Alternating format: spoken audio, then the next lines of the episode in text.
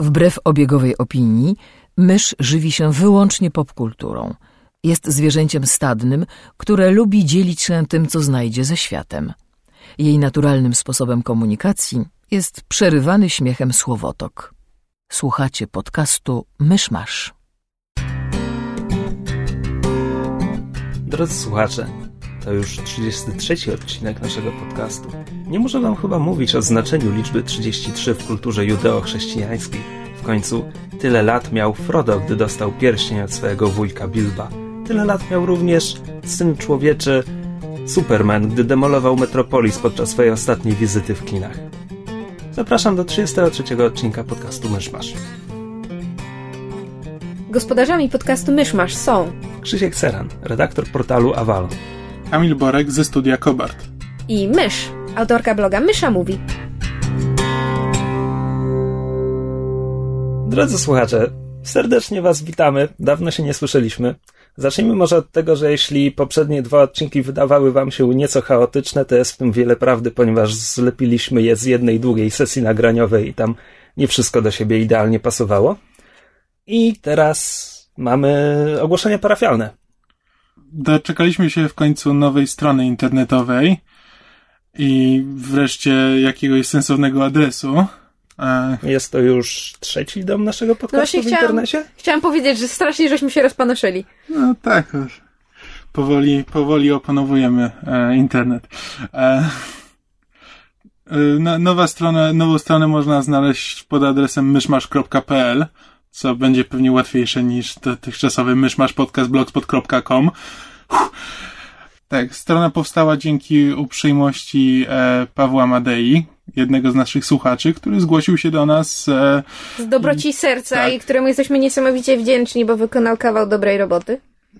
Tak, więc bardzo, bardzo mu dziękujemy e, niniejszym i polecamy jego usługi. No, to tyle chyba tematem ogłoszeń parafialnych. No, to przejdźmy w takim razie już do podcastu właściwego. Może ja bym chciał zacząć od jednego newsa, e, zanim przejdziemy tam do przeglądów tygodnia i tak dalej. E, mianowicie przeczytałem, że Telltale, Telltale, o kur, widzisz? Widzisz? Ja nie rozumiem, dlaczego wy macie problem z tą nazwą. Telltale? Telltale Glo. Mam was! Ale potknęłam się na Games, a nie na Telltale. Mam was, dranie. Telltale, gu, gu, gu. Dobra, e, to wy, wy, tam, wy tam sobie ten bulgoczcie, a ja jeszcze wspomnę tylko, że to, to nie jest news, to jest plotka na To razie. jest plotka, tak. E, No że, się chciałam też podkreślić, bo Kamil mi dzisiaj przy śniadaniu mówił, że jest news, a właściwie to plotka. E, że te, Telltale Games.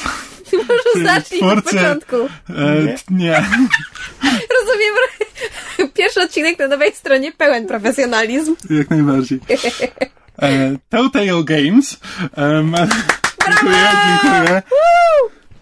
E, być może będzie tworzyło grę w świecie e, gry o Tron, co byłoby naprawdę fantastyczną wiadomością, bo wydaje mi się, że te, ta formuła, którą sobie jakby obrali, idealnie by się nadawała właśnie do, do tego świata. Tak, no udowodnili już, że snucie epizodycznej historii im dobrze wychodzi. Mają wyczucie do postaci. Dokładnie. Nie obca jest im formuła mm, lubisz tę postać? Już jej nie ma. Tak, dokładnie. Nie boją się, nie boją się stawiać graczy przed ciężkimi wyborami. To by naprawdę dobrze pasowało. Tylko, że prawdopodobnie by musieli już w końcu zrobić jakiś nowy engine graficzny, bo na robienie kreskówkowej gry o Tron jakoś, jakoś tego nie widzę. Nie wiem czemu. No być może by się dało, ale ja bym chętnie już zobaczył jakiś nowszy. tak. Jeśli, jeśli tylko zagrają kolorami równie dobrze jak w The Wolf Among Us, to, to, by, to by mogło się sprawdzić. No być może. No zobaczymy, no będziemy czekali na jakieś oficjalne informacje i jak coś się pojawi, to pewnie jeszcze do tematu wrócimy. To przechodzimy do przeglądu tygodnia w takim razie. Który wypełni cały ten odcinek, żeby Dokładnie. zrewanżować po poprzednim, który był cały wypełniony tematem No tak, tygodnia. najpierw sobie pogadamy o tym wszystkim, co tam widzieliśmy w tym tygodniu, a na koniec zostawimy omówienie dwóch premier, znaczy jednej premiery z tego tygodnia, jednej z poprzedniego, czyli my z Myszą oglądaliśmy The Hunger Games Catching Fire, podtytuł. Tak. i Donjona w zeszłym tygodniu, ale to zostawimy na koniec. Dobrze, to Krzysztofie, zacznij nas, co ostatnio skonsumowałeś. Jogurt? Przez parę tygodni walczyłem z powieścią Joanny Bator Ciemno prawie noc, która to powieść dostała tegoroczną nagrodę Nike. Mm, walczyłem, bo to się dość ciężko czyta. Bardzo dobra książka, już teraz mogę polecić w pierwszych słowach. Natomiast tak, w bardzo dużym uproszczeniu to jest historia dziennikarki, reporterki, która z Warszawy wraca do rodzinnego Wałbrzycha, żeby napisać o zaginionych dzieciach. Trójka kilkuletnich dzieci. No i czysto gatunkowo to pewnie można powiedzieć, że to jest kryminał. Tylko, że to jest taki kryminał, gdzie tak naprawdę trzy czwarte powieści dzieje się w głowie bohaterki, niemal stamtąd nie wychodzimy. E, w pierwszej połowie książki prawie nie ma dialogów a bohaterka mierzy się też z własnymi wspomnieniami, przeszłością. A jej nastoletnia ukochana siostra starsza popełniła samobójstwo, jej rodzice byli dość nieszczęśliwi. Więc jakby materia już na tym etapie jest ciężka. Potem dodajmy do tego, że nie policzę, ile zgwałconych dzieci się przewija, czy jest wspomnianych powieści, czy niemal równie ciężkich w odbiorze aktów okrucieństwa wobec zwierząt też nie brakuje. A do tego jeszcze mieszkańcy Wałbrzycha, którzy w znakomitej większości plują jadem, zawiścią i po prostu taki portret tej ciemniejszej strony polskiej duszy jest tam bardzo, bardzo precyzyjnie odmalowany. Są trzy rozdziały zatytułowane Blusk 1, Blusk 2, Blusk 3, Blue, u, Blue, uh, I'm blue, Dlaczego ja wiedziałam, że zaczniesz coś śpiewać? Cholera jasna, szlak by tę piosenkę trafił. E, e, trzy rozdziały zatytułowane Blusk, pierwszy, drugi i trzeci, e, które są, to są za każdym razem tam mniej więcej po 20 stron zapis czatu, mm, który hmm. odwiedza bohaterka, czy komentarzy pod jakimś newsem na, na miejscowym forum. I one są właśnie zapisem takiego, wiesz, plucia jadem, gdzie jeszcze mhm. dochodzi do takiego zapełtlenia, że po paru stronach te fragmenty wypowiedzi zaczynają się powtarzać, wpadają w taki rytm poezja jadu po prostu. Znaczy, y, ale to jest jakby właśnie temat tej książki, jakby ta właśnie to, co powiedziałeś, ta mroczniejsza strona tej polskiej duszy, to jest, to jest główny temat książki, czy... Nie, tematem, tematem jest... Temat właściwie jest dobrze ujęty w blurbie na okładce, gdzie sama autorka mówi, że jest taka scena we Władcy Pierścieni, gdzie Frodo już chce się poddać, po co to wszystko i patrzy na zgliszcza i wszystko dookoła siebie, a wtedy sam mu mówi, że jest jeszcze dobro na tym świecie i warto o nie walczyć. Mhm.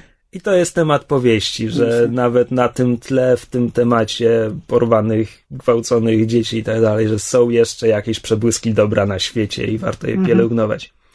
I w tym wszystkim w tej książce jest jednak trochę humoru. Czasami czarnego, czasami pojawia się w najmniej spodziewanych miejscach, ale są tam takie, są tam takie przebłyski. A na pewno warto się z tym zapoznać. Ja jako fan fantastyki fantastykę widzę wszędzie, więc jeśli w tej powieści są bohaterowie, którzy jakoś tak intuicyjnie czują więcej, wiedzą więcej niż powinni, to, to coś według mnie już jest na rzeczy. Zresztą są jeszcze jeden czy dwa wątki, które raczej są takim realizmem magicznym. Mhm. No, bardzo, bardzo ponurym realizmem magicznym, ale, ale jest jakby ta książka ociera się, ociera się o coś, coś więcej niż samą szarą rzeczywistość. Nie jest jakby, nie jest to łatwe, lekkie i przyjemne, ale polecam. Jasne. Może skoro na takich bardziej filozoficznych klimatach, choć nie tak mrocznych, to e, ja oglądałem film Człowiek z Ziemi, The Man from Earth. Znaczy oglądałem, oglądałem go po raz drugi, żeby sobie przypomnieć, oglądałem go tam 2-3 lata temu po raz pierwszy. E, ale jeszcze o nim nie mówiłem w podcaście, a chciałem go polecić. E, jest to film dosyć specyficzny. Jest w oparciu o opowiadanie i tak naprawdę mógłby być równie dobrze sztuką, bo całość się odbywa w jednym, praktycznie w jednym pomieszczeniu i głównie oparty jest o dialogi. A fabuła jest taka, że na początku poznajemy głównego bohatera, profesora chyba antropologii, który postanawia, wyjechać, jakby rzuca pracę i wyjeżdża i jego znajomi profesorowie odwiedzają go tam w jego chatce gdzieś tam pod, e, pod miastem, żeby go, żeby go pożegnać. I tam zaczynają sobie rozmawiać i on w którymś momencie postanawia im wyznać, że tak naprawdę e, żyje już od 14 tysięcy lat, że jest człowiekiem z, z Cro-Magnon, no i oni w tym momencie, no i nie wierzą mu i na początku myślą, że to jest tylko takie, że najpierw myślą, że to jest, że chce napisać jakieś opowiadanie właśnie science fiction i że to jest po prostu takie mm, ćwiczenie myślowe, więc tak y, on zaczyna od tego, że co by było, gdyby żył taki człowiek. I oni zaczynają sobie o tym dumać, potem on się przyznaje, że to on jest tym człowiekiem i oni zaczynają go wypytywać tam o różne rzeczy. No i tak i coraz bardziej zaczynają się właśnie zastanawiać, czy to jest prawda, czy to jest coś, co on sobie, czy on, to jest coś, co on sobie wymyślił, czy on jest szalony, czy po prostu ich nabiera. E, a przy okazji rozmawiają jakby o wszystkim, o, od e, ludzkiej jakby percepcji świata i zdobywania, zdobywania wiedzy po religię i ogólny sens życia. I to jest właśnie taki dosyć powolny film, że tylko, tylko po prostu siedzą ludzie i sobie gadają. E, ale jest e, naprawdę bardzo, e, bardzo fajny, dość inteligentny, momentami zabawny. Może nie jest jakoś szczególnie, szczególnie dobrze nakręcony. Jego reżyserem jest Richard Schenkman, i właśnie sprawdziłem jego profil na IMDb. Jest on twórcą takich hitów jak e, Playboy Playmates in Paradise albo Abraham Lincoln vs. Zombies. E, więc nie wiem, czemu on nakręcił ten film. Czekaj, Abraham Lincoln kontra Zombies? Czy to była jakaś podróbka, która miała się sprzedać przy okazji e, Nie, wydaje mi się, że jeszcze wcześniej chyba jest, e, chyba jeszcze wcześniej powstał niż e, Pogromca Wampirów ale nie, nie pamiętam w tym momencie, po prostu sprawdziłem na IMDb, więc no nie jest to jakiś wybitny reżyser, ale z, no ale jakby materiał sam jest na tyle dobry, że też nie wymaga jakiejś wielkiej, e, wielkiego kunsztu reżyserskiego, a poza tym jest bardzo, z, bardzo fajnie napisany i fajnie zagrany jakby z, to są w miarę znane twarze aktorów drugiego planu, na takich, których jakby nikt, nikt nie zna z nazwiska, ale jakby kojarzy, kojarzy z twarzy, no. Przynajmniej ja ich jakby nie, nie kojarzyłem tak z nazwiska, ale wiedziałem, że oj, jego już gdzieś widziałem i jest ją też. Tak, ale bardzo, bardzo polecam dla kogoś, kto lubi tego typu rzeczy. Być może ktoś uzna, że nie, że jest to przeintelektualizowany film. Wyobrażam sobie, że komuś może się nie podobać tego typu, ale wydaje mi się, że jednak warto. Jest tam parę ciekawych, e, parę ciekawych spostrzeżeń i parę interesujących momentów. E, ja ostatnio przede wszystkim e, czytam książki. Jakoś zabrakło mi czasu na seriale i na filmy. E, I ostatnio przeczytałem książkę, którą chyba Kamil mi, e, znaczy nawet nie tyle polecił, ile uświadomił, że coś takiego istnieje, tylko nie pamiętam skąd ty o niej wiesz. Z The Daily Show. A, z The Daily Show. W każdym razie książka się nazywa The Reason I Jump, e, autorstwa e, chłopca, który się nazywa Naoki Higashida.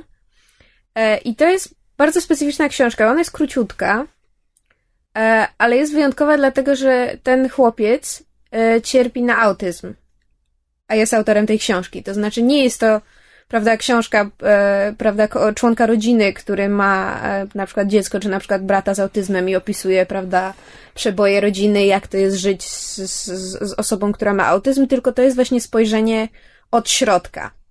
E, I książka jest bardzo ciekawa, dlatego że jest w formie pytań i odpowiedzi, czyli są na przykład właśnie pytania, dlaczego ludzie z autyzmem skaczą, albo na przykład dlaczego tak bardzo skupiają się na szczegółach, albo dlaczego zatykają uszy, kiedy słyszą dźwięki, które im się nie podobają.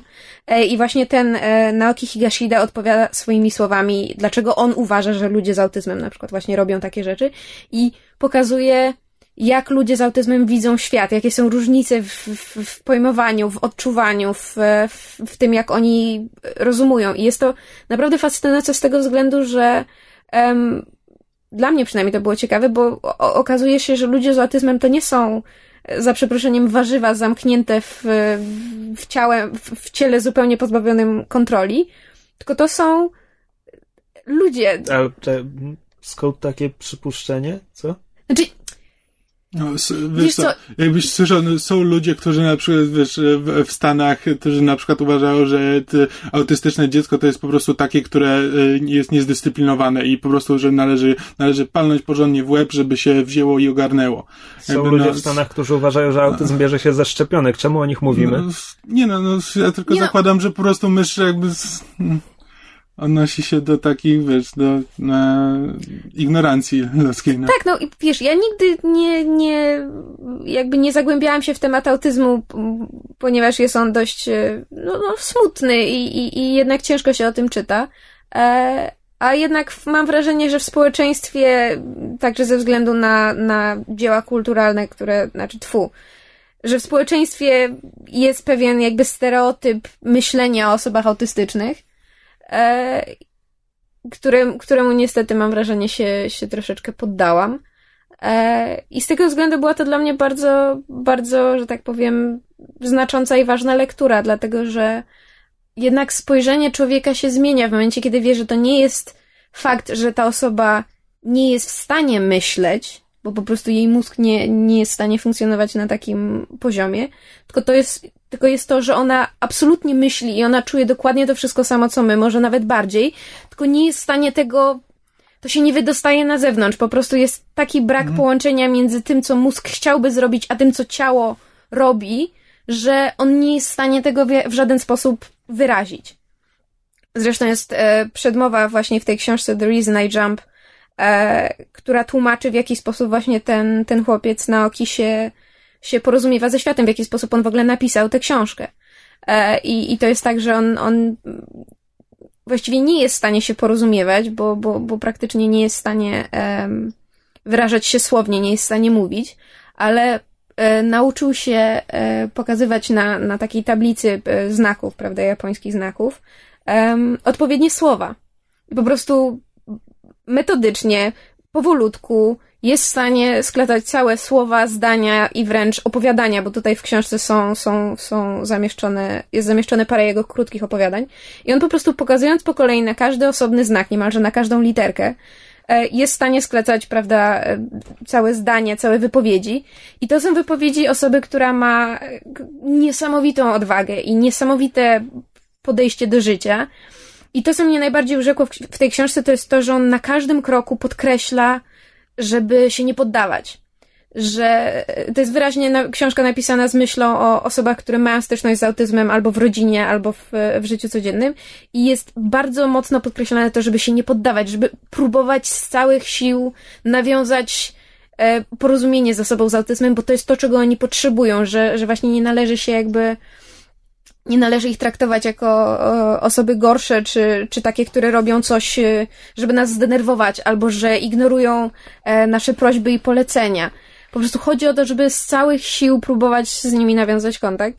Dla mnie to było niesamowicie jakby um, poruszające. Bo mówię, jednak mam wrażenie, że w społeczeństwie funkcjonuje pewien bardzo krzywdzący stereotyp tych, prawda, idiot tak. savantów, którzy są y, geniuszami na przykład w liczeniu, prawda, zapałek, y, tak jak, prawda, Rain Man, e, ale za to jakby nie można z nimi nawiązać żadnego kontaktu emocjonalnego czy, czy jakiejś y, znaczącej relacji, a wcale tak nie jest, tylko po prostu jest to znacząco trudniejsze ze względu na, na to, jak inaczej funkcjonują ich, ich ich ciała, ich mózgi i myślę, że w sumie warto, warto po tę książkę sięgnąć. Ona, e, mówię, jest króciutka, to jest dosłownie parę naście, parę dziesiąt stron, a warto to przeczytać. Poza tym e, dzięki temu sięgnęłam po zupełnie e, znaczy może nie inną książkę, ale kolejną książkę, mianowicie książkę Thinking in Pictures and Other Reports on Autism autorstwa Temple Grandin.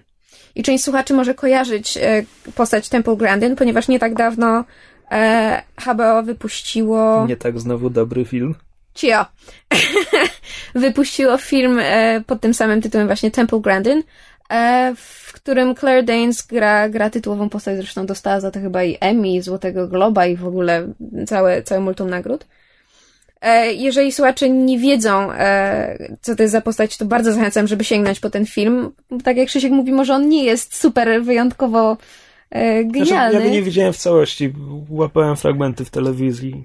Ale, ale właśnie, żeby się zapoznać jakby z tą postacią i, i w jakiś sposób e, inaczej spojrzeć na, na kwestię autyzmu, to właśnie e, bardzo słuchaczy zachęcam, żeby sięgnęli po film. Ja teraz czytam tę książkę i jestem w ciężkim szoku, jak bardzo umysły osób autystycznych potrafią być wyspecjalizowane i, i, i różne od naszych, a jednocześnie jak bardzo oni właśnie próbują nawiązać kontakt ze światem. Ja się strasznie tutaj plączę w zeznaniach, bo to jest bardzo, to nie jest łatwy temat, o tym się trudno mówi, ale, ale jakby należy, należy po te książki sięgnąć, moim zdaniem. Właśnie, żeby się dokształcić. Żebym sprowadziła nastrój w dół, no. To ja może coś powiem o komiksie z zombie. Komiks nazywa się The New Dead Guardians. Jest autorstwa Dana Abneta, scenariusz i rysunki pani pana i.n.j. Kulbard albo Kulbarda. Nic mi, to, nic mi to nie mówi, a zapomniałem sprawdzić w internecie, więc nie znam, nie znam pci ani tożsamości rysownika, rysowniczki.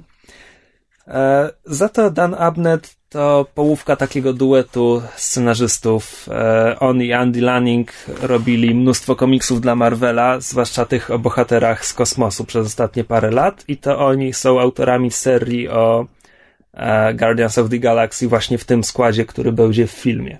Hmm. E, I ich różne kosmiczne podboje były bardzo popularne. Razem lub osobno piszą też książki do Warhammera, nie wiem, 40 tysięcy albo zwykłego raczej 40 tysięcy. Ogólnie robią dużo różnych rzeczy. I sami czasami też coś robią. Tak jak właśnie to. To jest e, dwa albo trzy lata temu to była ośmiozeszytowa miniseria, teraz zebrana w jednym albumie, wydana przez DC w ramach linii wydawniczej Vertigo. I jest to, jako się rzekło, komiks o zombie. Tylko, że w tym konkretnym wypadku, w tym konkretnym świecie zombie zaatakowały w połowie XIX wieku. Imperium Brytyjskie zachwiało się, ale nie upadło, ponieważ e, klasy rządzące przyjęły lekarstwo, które pozwoliło im walczyć z zombie. Lekarstwo, które uczyniło ich silniejszymi e, oraz e, sprawiło, że zombie przestali traktować ich jak, jako cele. Innymi słowy, klasy żołdzące zamieniły się w wampiry. Zresztą nikt o zombie nie mówi per zombie. E, jest mowa o niespokojnych. Akcja komiksu zaczyna się w 1910. Niespokojni maszerują po brytyjskich prowincjach. Miasta są otoczone murami, płotami. Zresztą w miastach też są podzielone na dzielnice strefy A, gdzie są właśnie klasy panujące tam mieszkają, i strefy B, gdzie mieszka Motłoch. Strefy B są trochę słabiej zabezpieczone przed atakami niespokojnych, więc Motłoch się burzy. E, a cała rzecz jest kryminałem. Głównym bohaterem jest e, inspektor George Suttle, ostatni, e, ostatni inspektor z Wydziału Morderstw e, londyńskiej policji, ponieważ w gruncie rzeczy nikt już nie umiera, przynajmniej nikt, kim warto by się przejmować, nie mhm. umiera. E, no ale jako, że to jest kryminał, wszystko zaczyna się od morderstwa, to znaczy e, pewien mężczyzna, wampir został zabity i to został zabity e, nie wiadomo jakim sposobem, to znaczy ani nie odcięto mu głowy, ani nie przebito serca kołkiem, ani nie spalono.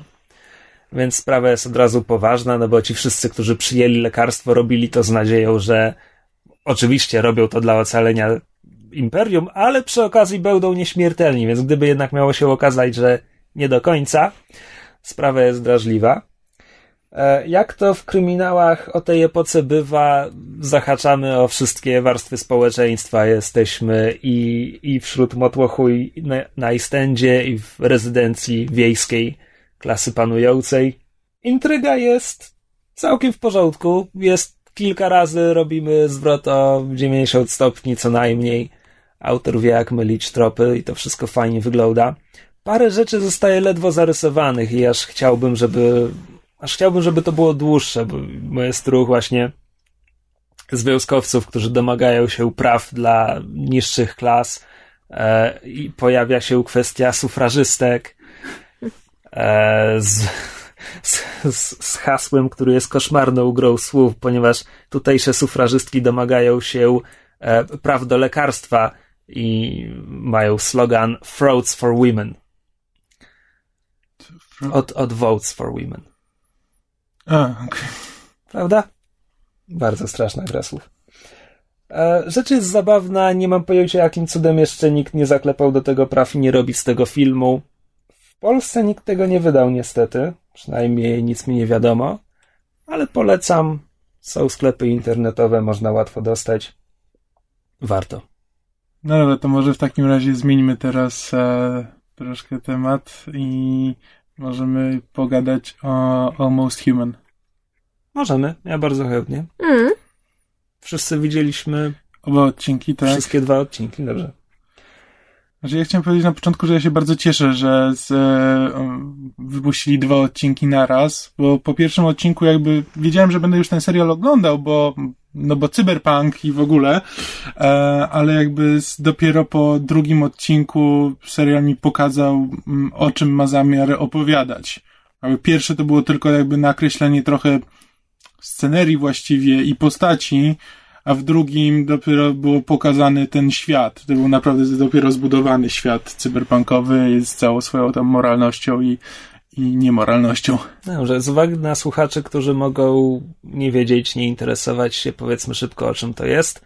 Serial opowiada o bliskiej przyszłości. 2048 dokładnie. Okej, okay, nie taka bliska przyszłość.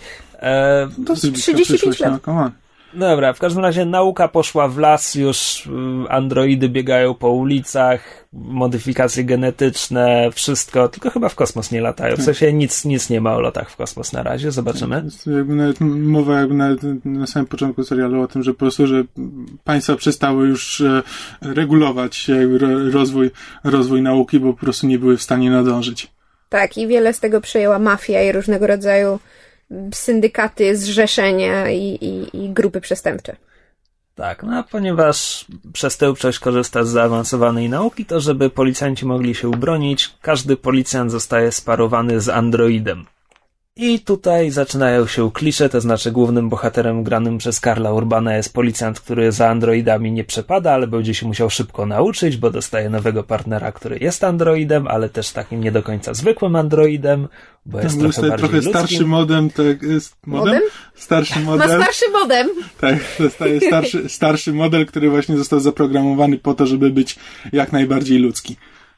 I tak, ja już się zacząłem cieszyć po drugim odcinku, bo tak sobie pomyślałem, okej, okay, straszna klisza, wiadomo, że ten policjant polubi tego androida, niech to już będzie, niech widz będzie to miał za sobą. No i dostaje drugi, drugi odcinek, w którym widz już to ma za sobą. Okay. A potem się dowiaduje, że drugi odcinek miał być oryginalnie piątym odcinkiem, bo stacja z jakiegoś powodu. Aha. Właśnie.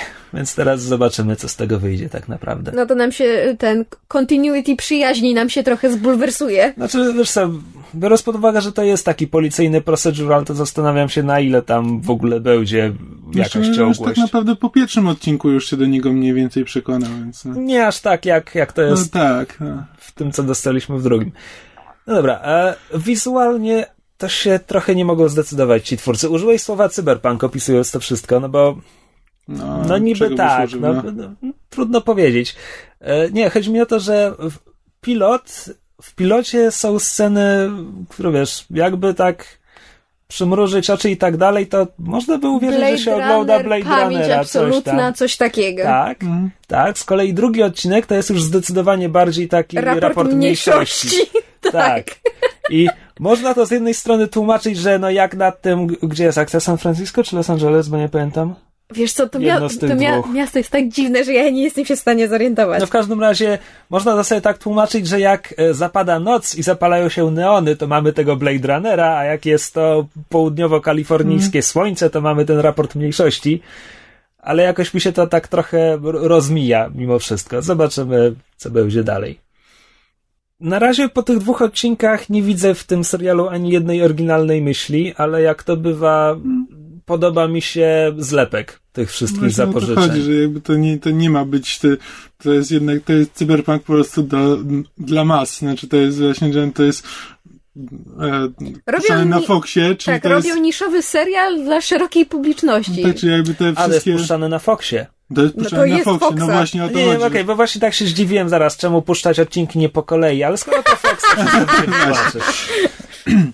That explains everything. Jest na Foxie, czyli trafia do szerszej publiczności niż tylko do fanów e, właśnie cyberpunku, więc, e, e, więc też prawdopodobnie te motywy będą już znane. Dla tych, którzy się interesowali, to będą znane, ale też miło, że właśnie, że te klimaty trafiają do sz- szerszych odbiorców. Bardzo podoba mi się wykonanie, bo tam budżet chyba musiał być spory. No, wygląda to wszystko naprawdę Bo imponująco. efekty są kinowe. No. Nie mam się do czego przyczepić na razie. E, Podoba mi się, że ponieważ to jest właśnie ta dzika nauka i tak dalej, to nie stronią od pokazywania tego, co ta nauka robi z ciałem.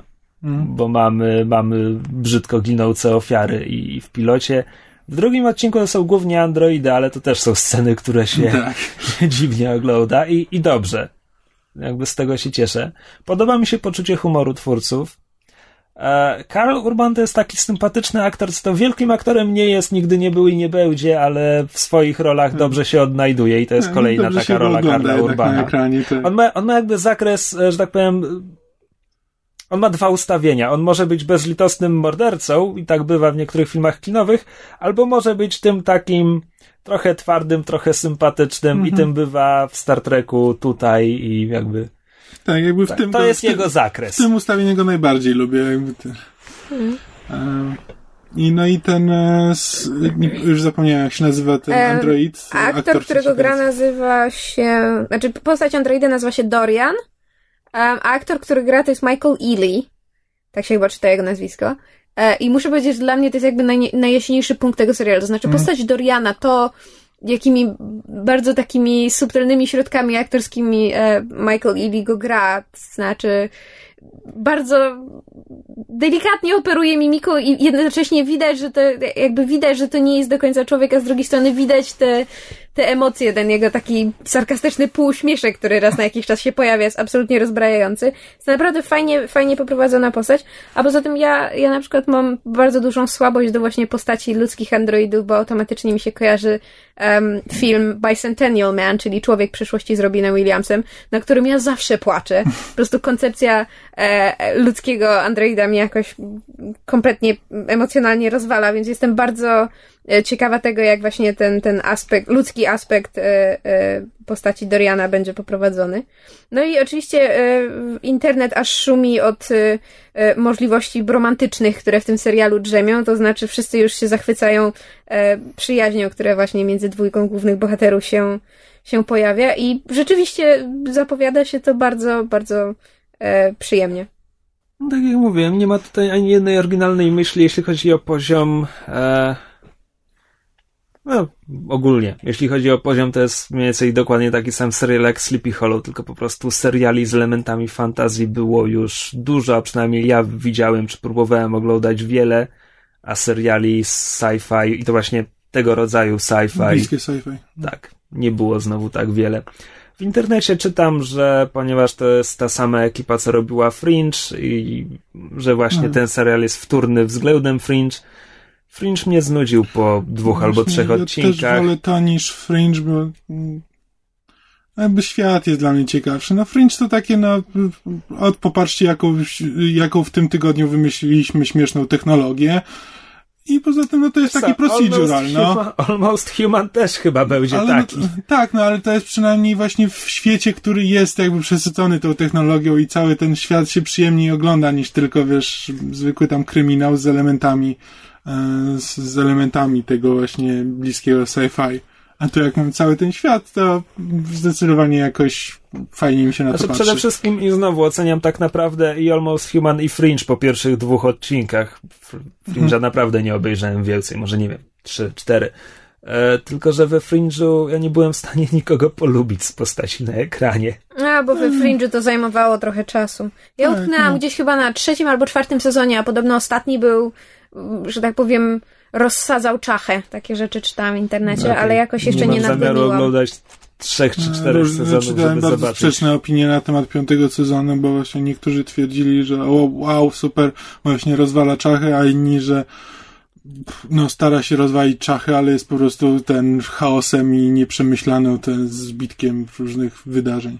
Nieprzemyślaną zbitkiem? Nieprzemyślanym zbitkiem, cichaj. Znaczy, muszę powiedzieć, bo teraz Krzysiu żeś mi dał zagwostkę, e, mówiąc, że jakby to jest prawdopodobnie decyzja Fox, e, e, że odcinek piąty, czy tam któryś został wyświetlony jako drugi. I bardzo mnie zastanawia, e, czy wpływ na to przypadkiem nie miała tematyka drugiego odcinka. Tutaj jest, nie wiem, drobny spoiler dla tych, którzy utknęli na pierwszym albo jeszcze nie widzieli. E, Mianowicie e, kwestia tego, że drugi odcinek opowiada o seksbotach.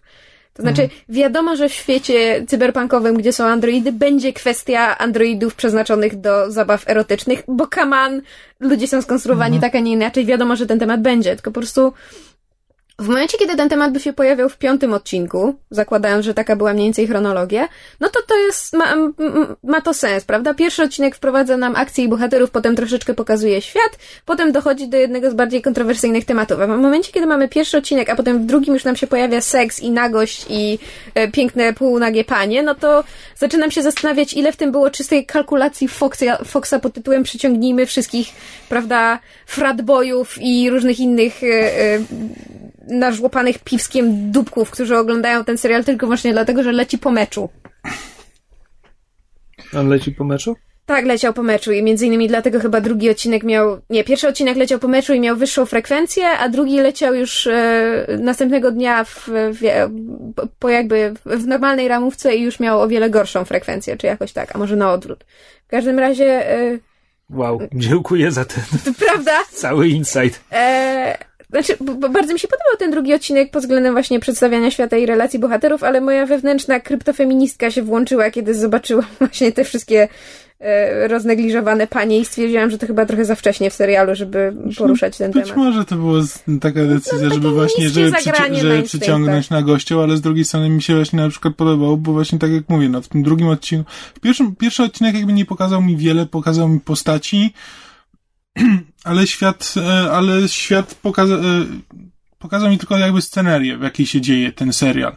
A właśnie, a w drugim odcinku już jak się zaczęli, za, zajęli jakby całą, ten, całym aspektem moralności i tego jest, e, e, tego, co przeżywają te androidy, no to jakby już zacząłem widzieć tam jakiś świat, a nie tylko, a nie tylko technologię. Ja się zgadzam, aspekt jakby y, kwestii moralnych androidów i prawda tego, czy one czują i co czują, jak myślą i czy należy ich traktować jak ludzi, czy nie i tak dalej. Jak najbardziej mi się podoba i mam nadzieję, że serial właśnie ze względu na to, że jest cyberpunkowy i są postacie androidów, że jednak będzie się raz na jakiś czas w te, w te właśnie em, taką poważniejszą, moralną warstwę zagłębiał, co nie zmienia faktu, że skontrastowanie tego z odcinkiem o seksbotach wydaje mi się takie trochę nachalne. Mm, Dwie uwagi. E, No jako feministka muszę zauważyć, że jednak Sleepy Hollow ma tę przewagę, że ma kobiecą bohaterkę w Prawda. parze głównych bohaterów. I to zajebistą kobiecą bohaterkę. Almost Human tutaj przegrywa. A dwa, e, jako purysta, to nie jest cyberpunk.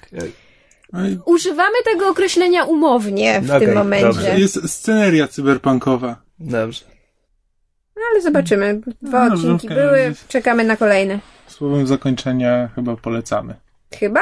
Polecamy, definitywnie. Znaczy w sensie ja mówię, ja, pole, ja polecam, w sensie mówiłem chyba, bo nie chcę, nie chcę mówić za was. Nie, nie, ja Tak też, ja też najbardziej. zdecydowanie polecam. E, Mi się strasznie muzyka podobała. Zwłaszcza w pilocie. Jakoś nie zwróciłem uwagi. pewnie. a, ale skoro tak żeśmy zahaczali o Sleepy Hollow, to e, jak wam się podobał ostatni odcinek? Bo muszę powiedzieć, że w internecie czytałam bardzo e, niepochlebne komentarze e, pod, właśnie pod adresem tego ostatniego odcinka. Na zasadzie, że Sleepy Hollow to był taki e, luźny, prawda, bardzo umowny serial, który zadziwiająco sprawnie wprowadzał swoją mitologię w kolejnych odcinkach, a w tym ostatnim tak po prostu już przesadził i już tyle wątków dał i tak strasznie próbował tego rekina przeskoczyć, że jakby fani, fani zaczęli się trochę burzyć i, i ja się w sumie z tym zgadzam. To znaczy, e, kwestia wytłumaczenia, e, kim dokładnie jest bezgłowy jeździec, wydała mi się absolutnie bez sensu. On był o wiele ciekawszą postacią w momencie, kiedy był po prostu śmiercią, a nie spoiler, e, byłym najlepszym przyjacielem Ikaboda. Co był jego najlepszym przyjacielem? Już tak znowu chyba nie przyjaźnili. Był jakimś przyjacielem. Wiesz co? E, nie wiem, nie przeszkadza mi to. Dużo bardziej podobał mi się poprzedni odcinek. Tam byłem zwłaszcza pod wrażeniem tego, że poprzedni to był co, siódmy?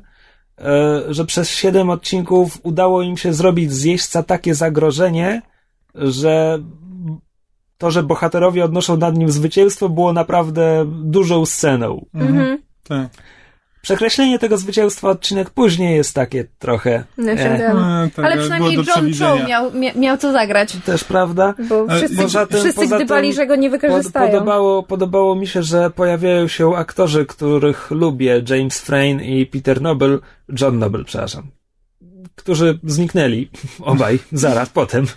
Znaczy, e, Przewinęli się przez w tym wątku, w tym wątku tego jeźdźca i tego, że on jest przyjacielem Ikaboda, jakby ja po prostu nie rozumiem, co on, co on nam daje. Znaczy, moim zdaniem on nic ciekawego nie wprowadza do... Znaczy, wprowadza tyle, że teraz wiemy, że jeździec e, tak naprawdę dręczy i kaboda wbrew rozkazom Moloka, a wyłącznie z osobistej zemsty. A to tak, naprawdę ale to umniejsza jest to głupie, wszystko. to jest Tak. No głupie, właśnie. zwłaszcza gdy bohaterowie e, zadają sobie pytanie, no ale co cię łączy z tym jeźdźcem, podczas gdy odpowiedź, już znam inną odpowiedź, w sensie oni byli związani, dlatego Ikabot zmartwychwstaje 200 lat później, będzie zmartwychwstanie. No tak. Oni już Tak. byli związani, nie potrzebują Właśnie. dodatkowego o, o tym właśnie wiązania. mówię, Jeszcze że te- drugie jest ja nie widzę, co wprowadza to połączenie te, te osobiste. Oni są świadkami, więc oni tak czy tak będą mieli związek z całą tą akcją jakby serialu i tego, co się wokół dzieje, z całym planem Molocha, bo są świadkami apokalipsy. Wiesz co, no Więc jest, no- jest taka szkoła myślenia scenarzystów, że musi być wątek osobisty, No ja bo bohater Ale nie jeszcze może to- to to jest tylko i wyłącznie, tylko i Nie, wyłącznie... to, jest, to jest niepotrzebne, ale znowu Ale to znowu jest wszystko wokół kobiety. Naprawdę, czy nie mogli jakoś inaczej połączyć postaci, znaczy y, skłócić postaci tego Abrahama i, i, i Kaboda? Czy to naprawdę wszystko, wszystko musiało się wrę- kręcić wokół tej cholernej Katriny, czy jakiej tam się nazywa? No, co, br- bros before hoss. No, to... Nie, no tak, ale po prostu, wiesz, wątek pod tytułem, że, że Katrina miała, miała ten e, narzeczonego, za którego miała wyjść, ale tego nie zrobiła, bo tak kochała jej Kaboda i ten Abraham się tak na niego zdenerwował i aż chciał go zabić. To jest tak strasznie melodramatyczne. No, Gdyby wprowadzili tego narzeczonego jako jakiegoś innego wroga, znaczy, żeby zostawić tego, no jednak i, ci jeźdźcy powinni być jeźdźcami apokalipsy, to powinno być jakieś ludźmi. nad... Tak, nie, nie powinno być, że nagle powstał nowy jeździec apokalipsy, ci Hesjanie zrobili sobie, zrobili sobie nowego jeźdźca apokalipsy, co jest bez sensu. No, gdyby Gdzie był poprzedni? A Tak jest moje no, pytanie. Tak, no. No, do tej pory byliśmy świadkami, że, no, Może poszedł na emeryturę. że to jest, że to jest śmierć, że to jest, to jest śmierć, no i to było, to było interesujące. A teraz się okazuje, że to jest tylko jakiś tam, Dupek. tak, jakiś po prostu facet, który nie lubi Ikaboda. To w jaki sposób on jest jeźdźcem, jeśli w dodatku on jedyne co go interesuje to zemsta na Ikabodzie, to w jaki sposób on jest śmierci? Jakby psuje mi to po prostu obraz świata. Psuje mi to trochę mitologię całą tego świata i to, to mi przeszkadza w tym, wąt, w tym Znaczy, wątku. mi chyba nie zależy aż tak na Sleepy Hollow, żeby aż tak się oburzać na złe posunięcie scenarzystów. Nie no wiesz, będziemy dalej oglądać, zobaczymy co z tego uda im się wykaraskać, ale jakby no tak dobrze, tak dobrze im szło i potem ósmy odcinek i im się noga powinęła. No smutno trochę. Bardzo lubię Sleepy Hollow, bardzo podoba mi się ta koncepcja serialu, dlatego tak mm, A poza uwa- tym- uważnie się przyglądam całej tej O, mitologii. odcinek miał przecież genialne intro z Fist Bump. To był tak cudowny element komiczny.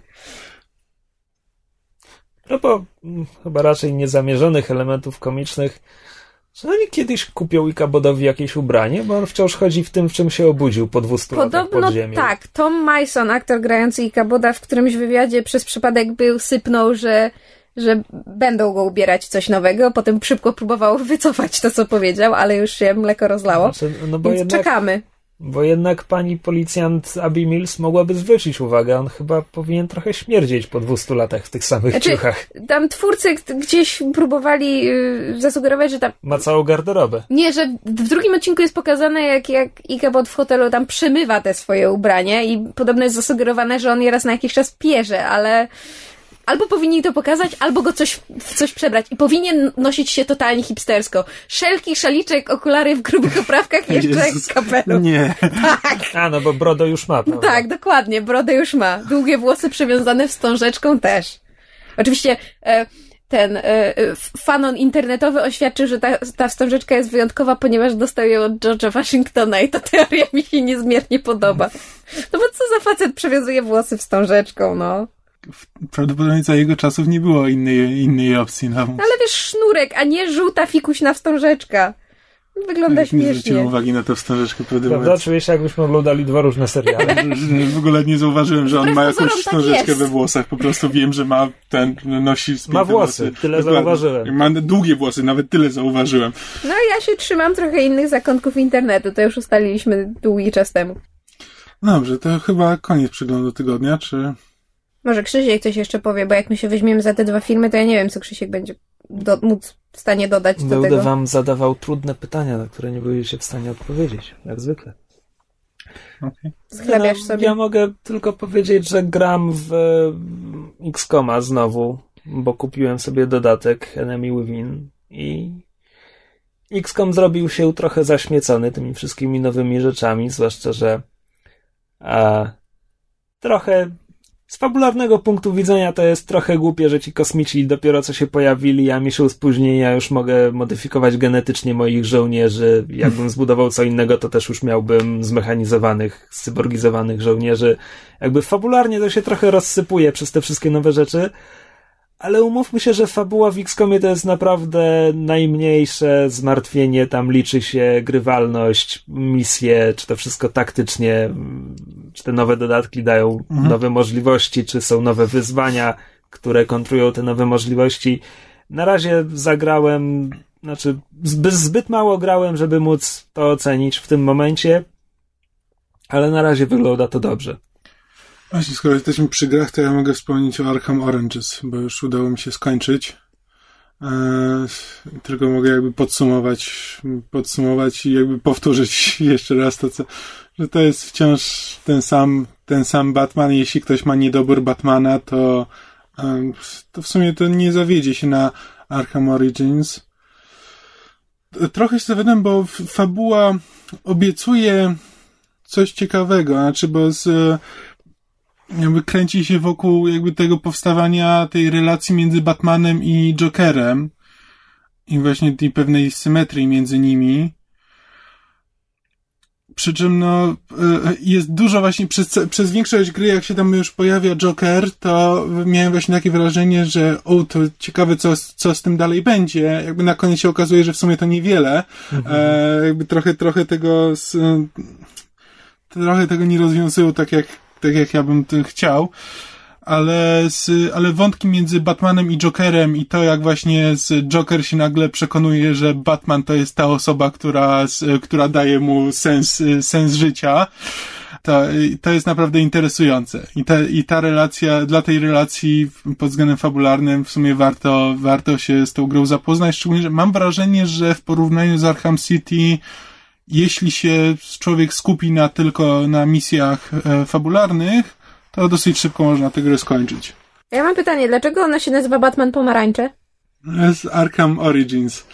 Kamil Ja za każdym razem mówi Oranges, i bo ja się tak- zastanawiam, no, dlaczego ta gra się nazywa Bo Batman tak, tak to nazywają na stronie Rock Paper Shotgun. E, są, są, są, takie, są takie słówka, którymi, nie wiem, marketingowcy czy ktokolwiek to wymyśla, tak się strasznie lubują i doczepiają je do wszystkiego. Po prostu ile już mieliśmy Originsów. No wiem, Wolverine Origins. tylko po prostu mam wizję, wiesz, Batmana, który, który ta- tańczy i śpiewa Zresztą Everybody dla Pomarańcze. Mnie, dla mnie jeszcze straszniejsze jest to, że już kompletnie tracą znaczenie inne rzeczy, na przykład takie rzeczy jak e, HD czy 3D. Ostatnio widziałem, nie pamiętam co widziałem z dopiskiem HD, ale nie miało to absolutnie żadnego sensu, a to co dobrze pamiętam, bo mi się wryło w mózg i do śmierci zapamiętam, to są nowe Mentosy 3D, Te. bo poprzednie były dwuwymiarowe najwyraźniej. Znaczy, dla mnie w tym momencie znaczenie traci słowo ten otwarty świat. Jak już widzę, gra w otwartym świecie. No super, tylko co z tego? E, Teraz każda gra jest w otwartym świecie, nawet jak tego nie potrzebuje. No jeśli nawet e, le, gry Lego są w otwartym świecie, to to znaczy, że już jesteśmy na tym etapie, gdzie to nic nie znaczy, gdzie to jest po prostu feature taki sam jak e, obracanie kamery. Swoją drogą myśmy z Kamilem zaczęli drużynowo grać w tym Marvel Lego i żeśmy się bardzo dobrze bawili. Co Tak. prawda my rzucamy mięsem na każdym kroku. Tak, czuję, że parę razy się zacięliśmy.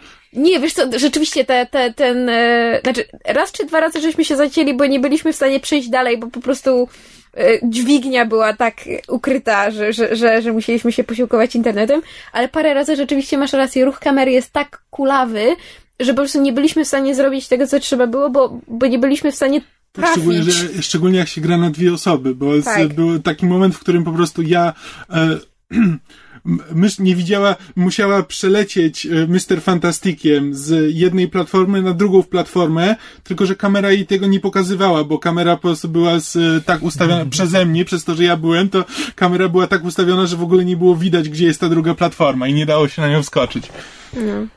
Ale bardzo, bardzo fajnie się, się, się bawiliśmy, wiesz, każda nowa, kolejna postać, która się pojawia, to było u, a tu, tu jest Wolverine, u, a tutaj jest Iceman, u, a tutaj jest Thor. Strasznie się strasznie fajnie bawili. I praktycznie za każdym razem było tak, u, Human Torch, jak chcę Human Torcha? Nie jestem Human Torchem. Za każdym razem nas ustawiało na odwrót tego, Tak. co chcieliśmy. Bo, bo zawsze się pojawiały dwie postaci, na przykład było takie, e, teraz będziemy Czarnowdową i Hawkeye'em. I było takie, u, ja chcę być Hawkeye'em! Damn it! A nie możecie się zamienić? Właśnie- Dopóki są dwie postaci, nie da się zamienić. Tak, a poza tym Kamil grał na klawiaturze, a ja na padzie, bo mamy tylko Tak, jednego i pada w tym momencie. Przestawianie się z powrotem tak, żeby wiesz, Było niewygodne. musielibyśmy się przesiadać i Więc zamieniać. Najbardziej urocze były momenty, kiedy graliśmy drużynowo, mieliśmy grupę na przykład czterech czy pięciu e, e, postaci i żeśmy w pewnym momencie się przyłączyli tak, że mysz była Hulkiem, a Kamil był Czarnowdową. Ale bardzo, bardzo przyjemna jest to gra i nie, nie wymagająca, e, że tak Tak. dużego wysiłku umysłowego, ale nawet żeśmy się nie obejrzeli, a minęło z 5 czy z 8 godzin po prostu ciągłego grania od planszy do planszy. No, bardzo, bardzo fajna gra i mysz jako e, nie gracz, e, przynajmniej nieregularny gracz, e, może ją polecić z czystym sercem nawet ludziom, którzy niekoniecznie, że tak powiem, e, lubują się w, w grach, bo strasznie, strasznie jest to fajnie pomyślane i, i, i, i, i naprawdę fajnie jest oglądać te, te coraz nowe pojawiające się postacie. No dobra, to przechodzimy w takim razie do premier. Zaczniemy chyba w kolejności chronologicznej. Tak, a chciałam w odwrotnej, bo jakby do, o Hunger Gamesach mam do powiedzenia mniej. I to o tyle mniej, że od, od wczoraj nie jestem w stanie sklecić na ten temat notki na bloga, co mnie strasznie boli. No dobrze, to pogadajmy o Hunger Gamesach w takim razie. E, no, drugi, drugi film dość e, wiernie podąża za akcją książki. E, Jakiś Taki wielki... zdecydowanie wierniej od pierwszego, który Tak. już był dosyć wierny, Tak. a drugi już się trzyma tak, ty, tak mocno wydarzeń z książki, że praktycznie tam nic nie zmienia, niewiele wycina i Znaczy, jedyne co wycięli, czego mi, mi brakowało, to jest em, wątek tego wcześniejszych e, Quarter Quelli. To się chyba nazywało, Jezu, jak to było w tym polskim tłumaczeniu? Ćwierćwiecze gry ćwierćwiecza po prostu. tłumienia, czy czegoś jakoś tak. Em, w każdym razie, em, ponieważ w drugim tomie książki jest jakby y, backstory Hejmicza, tego jakby mentora e, głównych bohaterów jest, jest, jest wprowadzone w filmie, tego, tego nie było. Ja po prostu bardzo... Nie byłem fanem tych poprzednich Quarter. Już nie pamiętam o co tam chodziło, ale pamiętam, że jakoś czytałem o tych Quarter Quellach i tak jakoś e, miałem wrażenie, że to trochę naciągane jest. Znaczy ja po prostu bardzo lubię y, całą historię tych Igrzysk Śmierci, którą, którą Susan Collins wymyśliła i bardzo lubię się dowiadywać o, tych, o tym, co było w, w poprzednich, czyli na przykład na jakich były arenach, co się działo i tak dalej. Po prostu wydaje mi się, że jest to na tyle zarysow- fajnie zarysowany świat, że jakby jest duże pole do popisu dla fanów, a to zawsze jest bardzo miłe. Hmm. E, kiedy fani mogą sobie różne e, rzeczy dopisywać. E, natomiast wracając do filmu, mam wrażenie, że zmiana reżysera im wyszła na dobre. To znaczy, ten film był jakoś tak. Mam wrażenie, że był w stanie więcej powiedzieć, bo pierwszy film był bardzo taki niedopowiedziany, on więcej pokazywał niż mówił, a tutaj w drugim filmie może też z tego względu, że było więcej bohaterów, więcej można było jakby y, o akcji powiedzieć niż tylko pokazać. Poza tym bardzo dużo się w nim działo, o czym ja zawsze zapominam czytając drugą książkę, bo, bo dla mnie druga książka jest właściwie tylko tylko właśnie o, o Quarter Quellu, a zapominam, że jest przecież i, i, i wcześniej bardzo dużo się dzieje i potem też się, się sporo dzieje. Znaczy, ja się chyba nie zgodzę co do reżysera. Jakoś mam wrażenie, mi się chyba bardziej podobało, jak były nakręcone właśnie pierwsze Gamesy. Chociaż ja tutaj mówię z perspektywy osoby, która zna książki I jakby pierwszy, pierwszy film oglądałem jakby wiedząc, wiedząc o co chodzi i właśnie to, że nie wszystko pokazywali, nie o wszystkim mówili, bardziej mi pasowało. Właśnie wolałem, że trochę było, trochę było niedopowiedziane i wtedy też i motywacje tych postaci są troszkę, e, troszkę mniej jasne. E, a tutaj z kolei... Z... A kto reżyserował pierwszy i drugi film? Pierwszy reżyserował Gary Ross, a drugi reżyserował Francis Lawrence. Nie pamiętam, co kręcił Ross wcześniej, ale Francis Lawrence jest przede wszystkim reżyserem wideoklipów, a zrobił I Am Legend.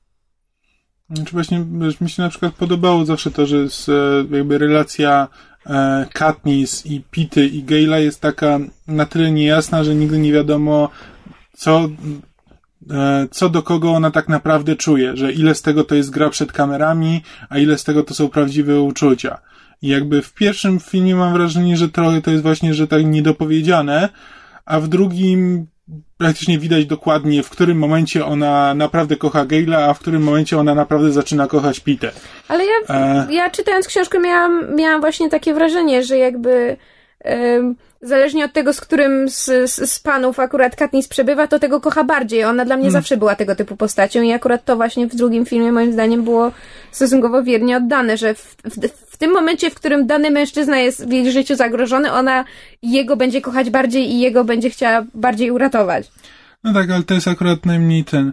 Znaczy, ja zawsze, ja uważam, że Hunger Gamesy są dla mnie właśnie na tyle fajnym, znaczy historią, to może nie jest wybitna literatura, jakby już mówiąc o książkach, to nie jest wybitna literatura, ale to jest wybitna literatura młodzieżowa. Znaczy, to jest akurat książka, którą ja bym chciał, żeby moje tam dziecko w którymś momencie właśnie z, na tym, na poziomie tych kilkunastu lat przeczytało, bo właśnie dosyć fajnie pokazuje jakby, mm, to nie jest proste. Nigdy nie wiadomo, kiedy będzie musiała zabić swoich kolegów z klasy. Trzeba je przygotować. E, tak. Właśnie, ale wiesz, no o tym jest cała, o tym jest cała książka, nawet pomijając jakby na arenie, jakby wszystko to, co się dzieje tam w dystryktach, jakby właśnie historia tego, co wiesz, Katniss to, to nie jest książka na zasadzie, wiesz, w większości, e, e, w większości książek, jeśli masz niechętnego bohatera, który zostaje buntownikiem, to jest na zasadzie, no nie, ja nie chcę być buntownikiem, wolałbym wrócić do domu, no ale dobrze, ponieważ mnie potrzebujecie, to ja będę teraz, e, będę teraz wam przewodził. Jakby w tych książkach rzeczywiście Katniss jest bohaterką, która wcale nie chce niczego, co, e, niczego, co na nią spada. Ona chce wrócić do domu i ona się, e, ją obchodzi tylko los jej własnej rodziny i ona naprawdę tego nie chce i ona naprawdę walczy przeciwko temu, żeby być, żeby być tym symbolem rewolucji i być ten, i ona tego naprawdę, naprawdę nie chce, to jest na nią, na nią wep, wiesz, po prostu jej wepchnięte do ręki. I to mi się, to mi się zawsze podobało i wiesz, i to, że ona właśnie musi, e, musi też balansować między tym, co robi jakby w imię e, dobra swojego dystryktu, a swojej rodziny i jak musi, i to, że czasami musi zrobić coś, e, coś za co ludzie ją znienawidzą po to, żeby móc dalej przeżyć i dalej zrobić, zrobić coś więcej. Naprawdę jakby pod względem tej, wiesz, tych alegorii do powiedzmy, wiesz, właśnie e, komunistycznych ustrojów i jakby właśnie e, dyktatur wszelakich, jest to naprawdę, e, naprawdę e, fajnie pokazane i nie w taki prosty sposób. To nie jest historia na zasadzie, że e, no, musisz być dobrym człowiekiem i robić zawsze to, co jest, to, co jest właściwe. Zwłaszcza w trzecim Tylko, że czasami musisz jest. robić to co, to, co nie jest właściwe po to, żeby móc dalej coś zrobić. I jest to naprawdę dosyć, dosyć niejasne i dlatego właśnie chciałem, żeby, że jednak dla kogoś młodego jest to bardzo fajna, jest to bardzo fajna odskocznia do tego, żeby właśnie być w stanie zrozumieć, e, no, od choćby komunistyczny, komunistyczny ustrój, nawet w Polsce, czy gdziekolwiek, i to, co wiesz, to, co, to jak ludzie musieli żyć i co robić, żeby, czasami muszą zrobić coś, co nie pozwoli im spojrzeć sobie w, w lustro, w oczy, ale po to, żeby móc, e, móc zrobić coś dla innych, albo, dla większego dobra, no. I to, pod tym względem to jest naprawdę dobra książka. To I nie jest to w tym filmie wychodzi? W filmie właśnie nie wiem na ile to dobrze wychodzi. W filmie mam wrażenie, że ta niejasność już, że Katniss trochę właśnie zbyt e, e, zbyt chętnie e, podchodzi do walki przeciwko Kapitolowi. Mam wrażenie, że w książce dłużej przed tym walczyła e, niż w filmie. To znaczy, wiesz co, dla mnie to jest o tyle skomplikowane, że to, o czym mówisz, ta walka z ustrojem, dla mnie pojawia się przede wszystkim w trzecim tomie.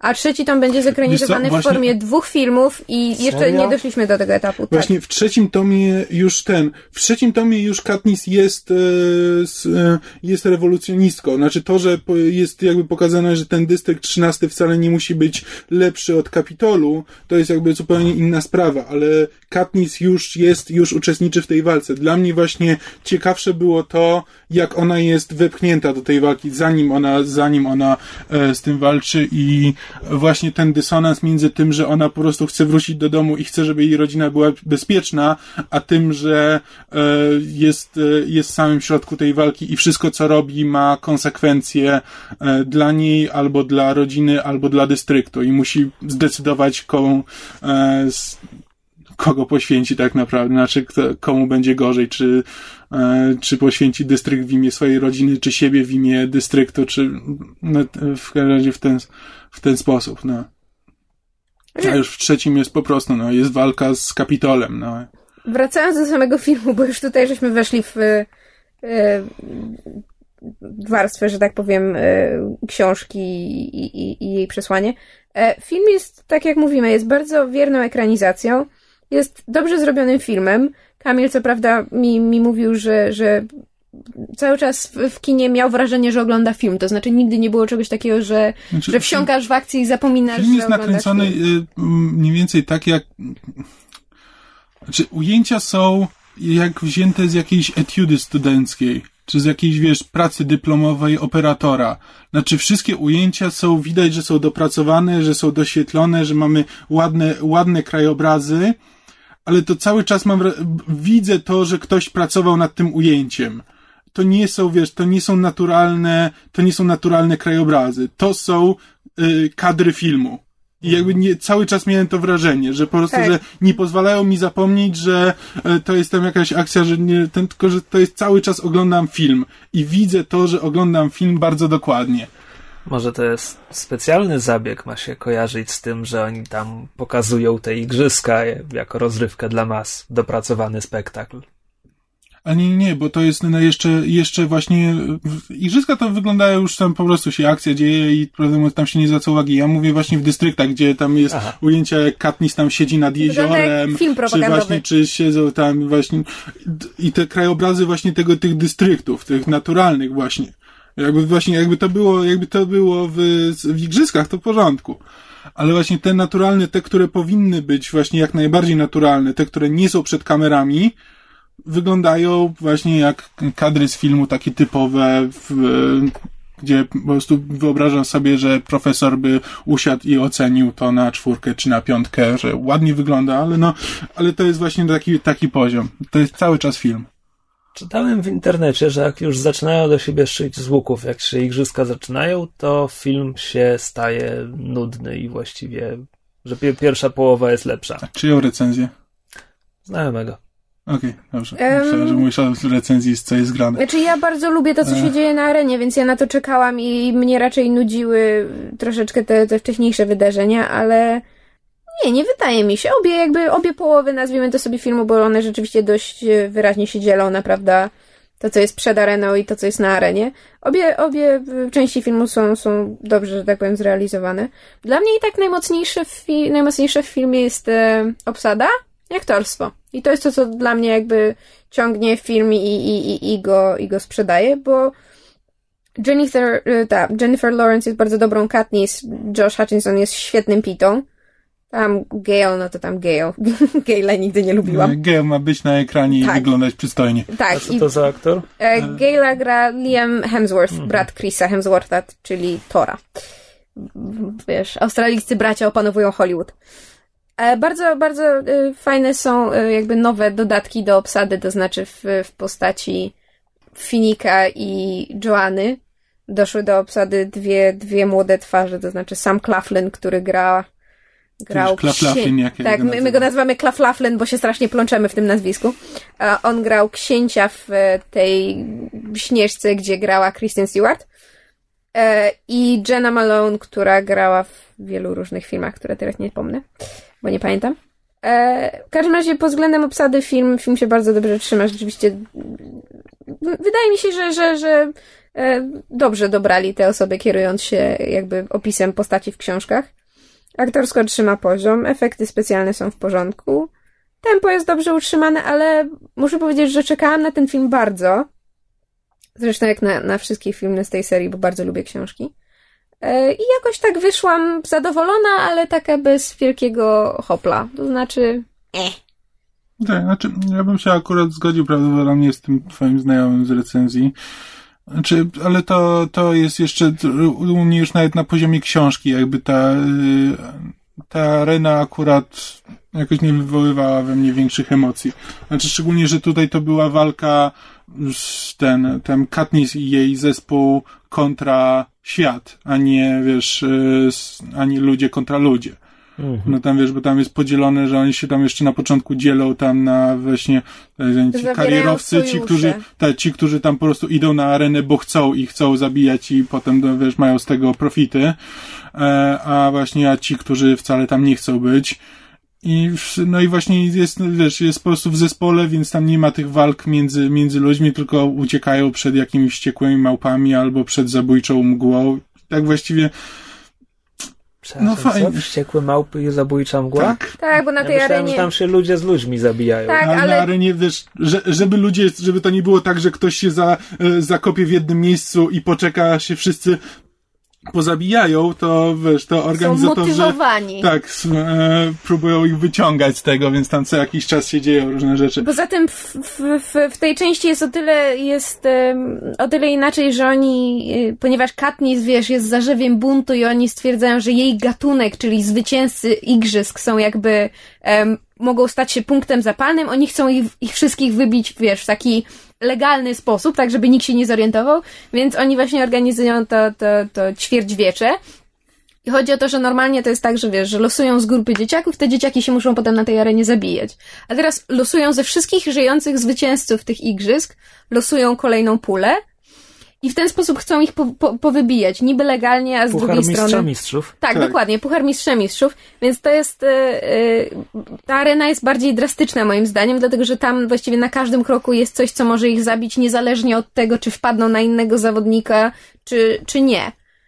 Rzeczywiście tak, jest to, to arena śmierci po prostu. Znaczy, dla mnie akurat jakby z Hunger Gamesy zawsze już też na poziomie książki ciekawsze były właśnie ze względu na tą otoczkę niż na same tam. No. Czy akurat walka na arenie w pierwszej była, w pierwszej była jeszcze w porządku, bo też jakby miała swoje znaczenie fabularnie. Jakby w drugiej mam wrażenie, że to jest już tylko takie y, y, akcja dla akcji, która jakby już nie, niewiele tam, niewiele wprowadza nowego. Znaczy, no, wprowadza jakby relacje między postaciami, ale to wszystko, ale fabularnie nie ma większego znaczenia. Tak z ciekawości może, żeby domknąć, bo wspomniałaś, że z trylogii książek robią cztery filmy, co dla mnie jest plagą straszną, zarazą i w ogóle.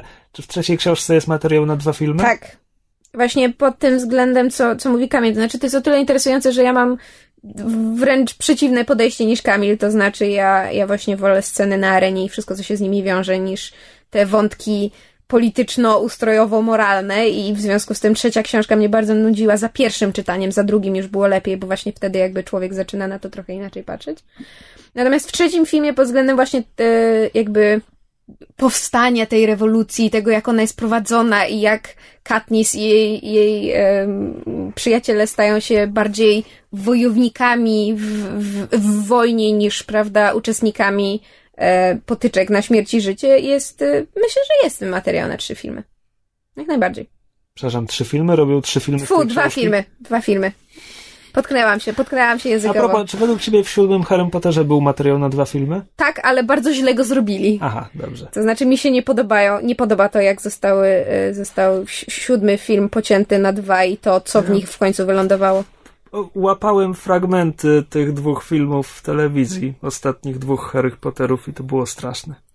No, e, to znaczy z całym... E, ja wiem, jakie wszyscy mamy podejście do Twilighta, ale akurat mi się podoba, jak podzielili akcję na, na dwa filmy. To było bardzo sensowne.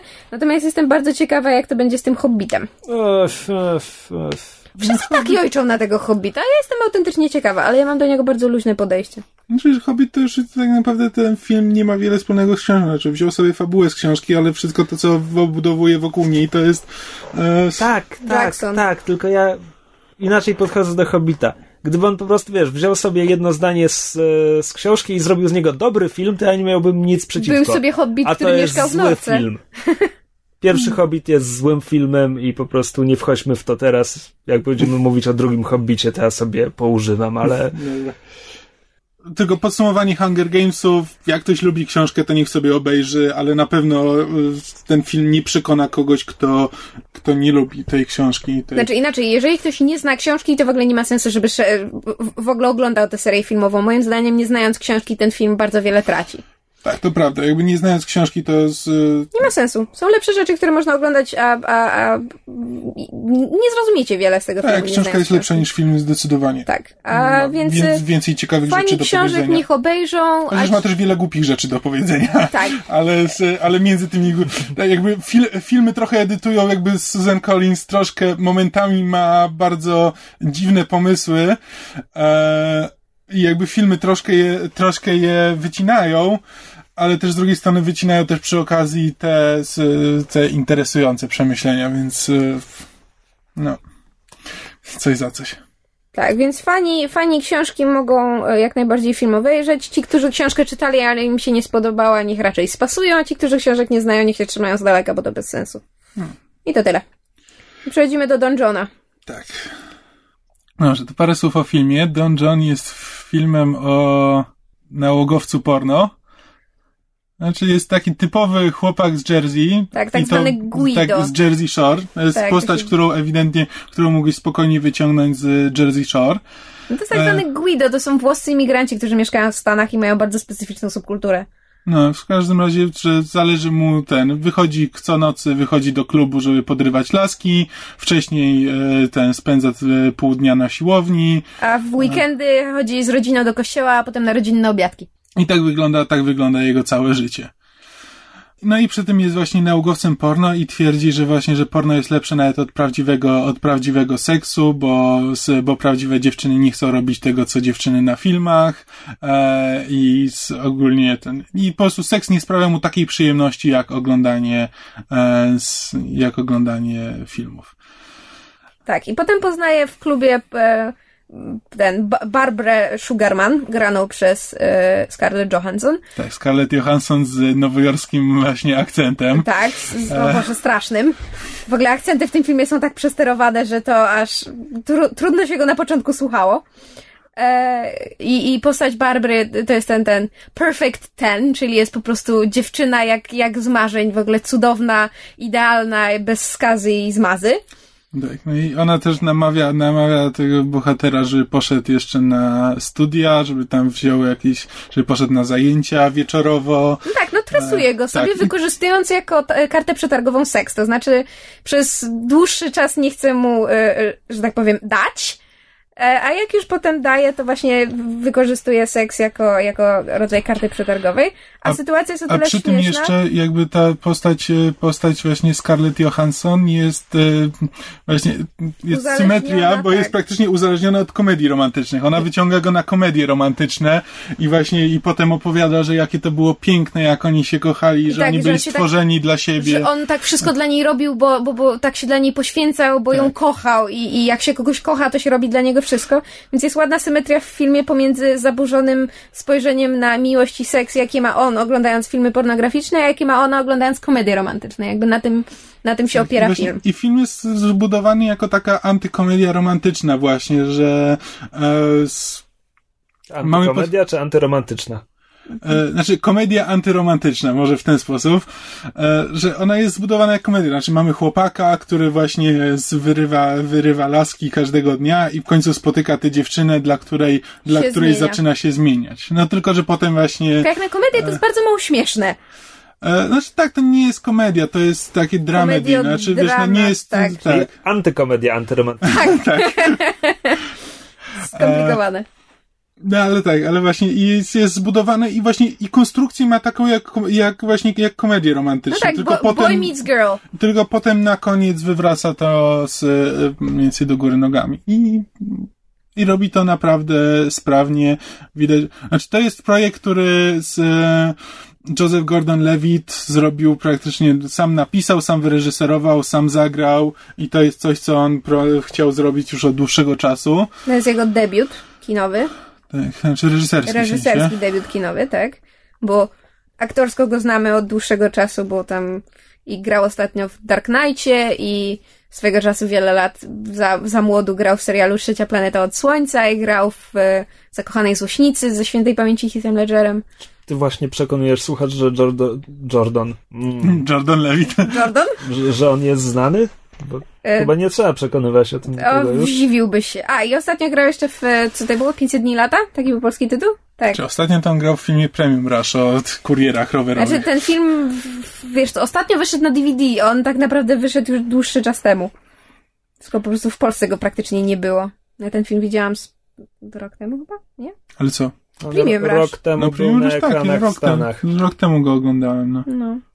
A teraz wszyscy go próbują w jakimś filmie komiksowym obsadzić. A przynajmniej co chwila są plotki, że Ale tak Zagra. słyszałam, że teraz Tutaj, Sandmana. tutaj, tutaj. Sandmana ma grać teraz, tak, słyszałam. Sandmana od 20 lat nie mogą zrobić, więc jakoś Ale nie jeszcze wiesz, się ale tym. teraz plotka poszła, że on nie dość, że ma zagrać, to jeszcze wyreżyserować tego Sandmana. Sandmana? No. E, Gaimana. Gaimana. Sandmana. Gaimana Manowskiego. Sandmana. No. Sandmana Gaimana. He. Ha. Było interesujące. No, ale tak. Tam już chyba już i Johnny Depp go grał i nie wiem. E, No w każdym razie Joseph Gordon-Levitt dobrym aktorem jest. E, i Jak się okazuje jest też e, bardzo dobrym scenarzystą i dobrym reżyserem.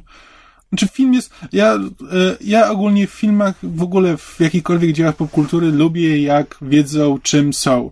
Znaczy lubię oceniać filmy na podstawie tego, co próbują zrobić, a nie tego, czy one tam mi się osobiście podoba, czy nie.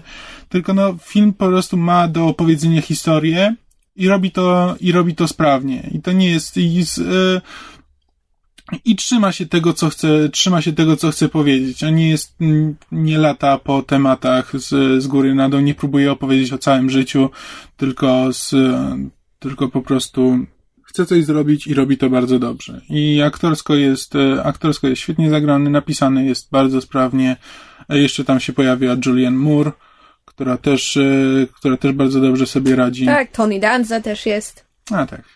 E, ale tak, ale film jak najbardziej polecam, znaczy nie każdemu, bo film, Tak, bo tutaj zapomnieliśmy wspomnieć o bardzo Tak. istotnej rzeczy, mianowicie e, to, że jakby główny bohater jest uzależniony od pornosów, to nie jest tylko to, że nam to jest powiedziane. Nam to jest dobitnie pokazywane na każdym kroku. Przez pierwszą połowę filmu niemalże co 3-4 minuty. E, po prostu na ekranie przewijają się oczywiście odpowiednio zmontowane i, i, i, i Tak, wycięte klipy z Nic filmów mocnego tam nie pokazują, ale są to, są to klipy z filmów pornograficznych i Tak, tego bo, się nie da ukryć. e, znaczy na festiwalu na Sundance, gdzie film był, e, gdzie film miał premierę, była ostrzejsza wersja, która następnie została okrojona z, z ratingu R do NC-17. E, tam Joseph no, Gordon-Levitt. Co? No, chyba. NC-17 jest wyższy od R. O Jezu, zawsze mi się myli. To, to na odwrót, przepraszam. Joseph Gordon-Levitt tam powycinał co, co bardziej drastyczne jakieś rzeczy. A, Drastyczne? tak, drastyczne. Jaką pornografię on ogląda? Znaczy nie wiem, jaką on ogląda, jaka była w filmie. E, ale takie słowo zostało użyte właśnie w artykule, który czytałam. E, co bardziej drastyczne sceny zostały wycięte. Drastyczna pornografia. E, co nie zmienia faktu, że w filmie jest tego sporo. E, I definitywnie nie jest to film ani na pierwszą, ani na trzecią randkę, bo robi się cokolwiek niezręcznie. E, ale moim ulubionym e, aspektem pójścia do kina na ten film była parka, która siedziała w, w naszym rzędzie parę miejsc dalej. Pomijam, że gadali nie, przez nie cały zamykała film. mordy przez cały film. Ale żeby było śmiesznie, ja w pewnym momencie kątem ucha usłyszałam, o czym oni mówią i po prostu fakt, że ta parka pod wpływem filmu zaczęła omawiać swoje problemy w życiu erotycznym, mnie tam tak rozbroiło psychicznie. Na zasadzie, wiesz, nie wiem, czy chłopak rzucił komentarz pod tytułem e, coś tam, ten film kłamie, faceci wcale nie oglądają tyle pornografii i to był temat zapalny, ale po prostu takie teksty tam leciały u tej parki. To było, to było, to było najciekawsze w sumie w tym, e, w tym wyjściu do kina, ale film jak najbardziej, film jest, e, znaczy film warto, warto znać, żeby widzieć jakby, może nie w jakim kierunku zmierza kino, ale jakby, że em, What? nie, bo po prostu bardzo mi się spodobało, że to jest Bardzo górnolotne stwierdzenie. nie, bo Podobało mi się, że to jest film... No bo wiesz, Film- życie. Nie, że to jest film festiwal, znaczy to jest jakby film festiwalowy i taki bardziej indie, no bo on powstał, to jest film niezależny, on powstał bez pomocy e, wielkiego studia, który mimo to e, stara się w jakiś sposób e, właśnie nawiązać do mainstreamu pod, pod względem tematyki, no, czyli na zasadzie właśnie boy meets girl i że to jest komedia romantyczna, ale tak nie do końca i że z jednej strony jest kontrowersyjna, a z drugiej strony ma takie zakończenie bardzo em, cukierkowe. Fajne jest to zakończenie, ale jednak właśnie takie troszkę, troszkę wygładzone. I po prostu podoba mi się to, że pomijając ten cały Marvelowy, komiksowy, hobbici mainstream, który nam teraz w kinach leci, że powstają też filmy właśnie inne, które starają się robić coś innego. No jakoś... Znaczy, Okej, znowu Marvelowo hobbici superbohaterski to, to jest wycinek mainstreamu. Tak, ale ostatnio mam wrażenie, że to jest jedyne, co w, w kinach się wyświetla, ewentualnie jedyne, o czym się dużo mówi, że jest w kinach. Znaczy, okej, to jest o tyle fajne, że rzeczywiście ten Donjon ma, ma rzeczywiście jakąś kampanię reklamową, że to nie jest jeden z tych filmów, które są gdzieś tam ukrywane, że po Tak, prostu jak leci sobie w film kinach i ktoś, niezależny, kto się interesuje, wykupił- to go znajdzie, tylko rzeczywiście jest, y, jest reklamowany. To, to u nas w Polsce wprowadził Best Film, a y, co świadczy o tym, że to jest film niezależny i niszowy. Przed seansem były, było pięć trailerów filmów, z czego cztery były to filmy francuskie. Więc to naprawdę nie jest mainstream, to jest film niszowy, niezależny, który ma bardzo dobrze poprowadzoną kampanię w Polsce, bo nie mówimy na świecie. Jest, e, ma bardzo dobre recenzje, jest chwalony i jest nietypowy. Mhm. Więc pod tym względem jakby cieszy mnie, że coś się w tym kierunku dzieje. Bo ja, ja oglądam bardzo dużo filmów niezależnych, ale to są, to są filmy, które zdobywam, że tak powiem, tylnymi kanałami. To są filmy, które są wyświetlane tylko na festiwalach, nie pojawiają się w ogóle w szerszej produkcji. I to są filmy, o których nikt nie słyszał. A fajnie, że właśnie tego typu kino się pojawia szerzej. To co? Na koniec od całej załogi Myszmasza wszystkiego najlepszego na 50. urodziny doktora. Tak jest. A tak. Bo dzisiaj No. jest W 23 momencie, w, w listopada. momencie, w którym my to nagrywamy jest Tak. właśnie e, Dzień Doktora. Tak, The Day of the Doctor. E, I to jest 50, 50. rocznica e, wypuszczenia pierwszego odcinka, tak? Mi się wydaje. Tak, no. tak mi się wydaje. Tak chyba Google Doodle tak dzisiaj mi powiedział. Czekaj, a to nie było wczoraj, bo Google Doodle był wczoraj. Właśnie nie, znaczy, bo to jest cały event, cały, cały ten weekend jest pod znakiem niejako doktora, ale właściwa data jest dzisiaj, z tego co wiem. Wczoraj było tylko e, pre-party, dzisiaj jest właściwe party, a jutro jest after party. Oczywiście. Tak, znaczy jest to o tyle duże wydarzenie, że, że, że dzisiaj jest właśnie ten, ten specjalny odcinek Day of the Doctor, który w tym samym, o tej samej godzinie jest wyświetlany we wszystkich jakby krajach na świecie, które puszczają doktora, więc fani z całego świata niejako się jednoczą i mogą w tym samym czasie oglądać ten odcinek. On jest puszczany wszędzie o tej samej godzinie bez względu na strefy czasowe, czyli niektórzy fani oglądają go w środku dnia, a niektórzy zarywają noc, żeby, żeby móc obejrzeć odcinek i uważam, że to jest strasznie, strasznie miłe.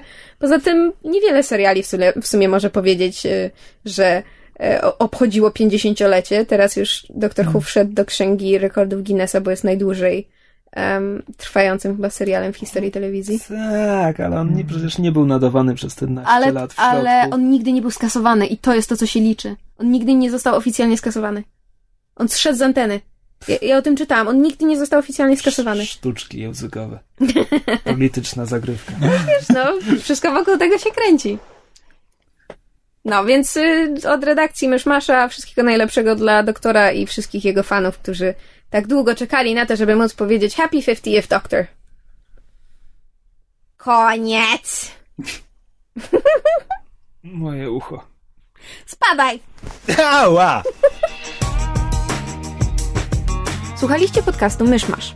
Możecie nas znaleźć na myszmasz.pl lub polubić nasz fanpage na Facebooku.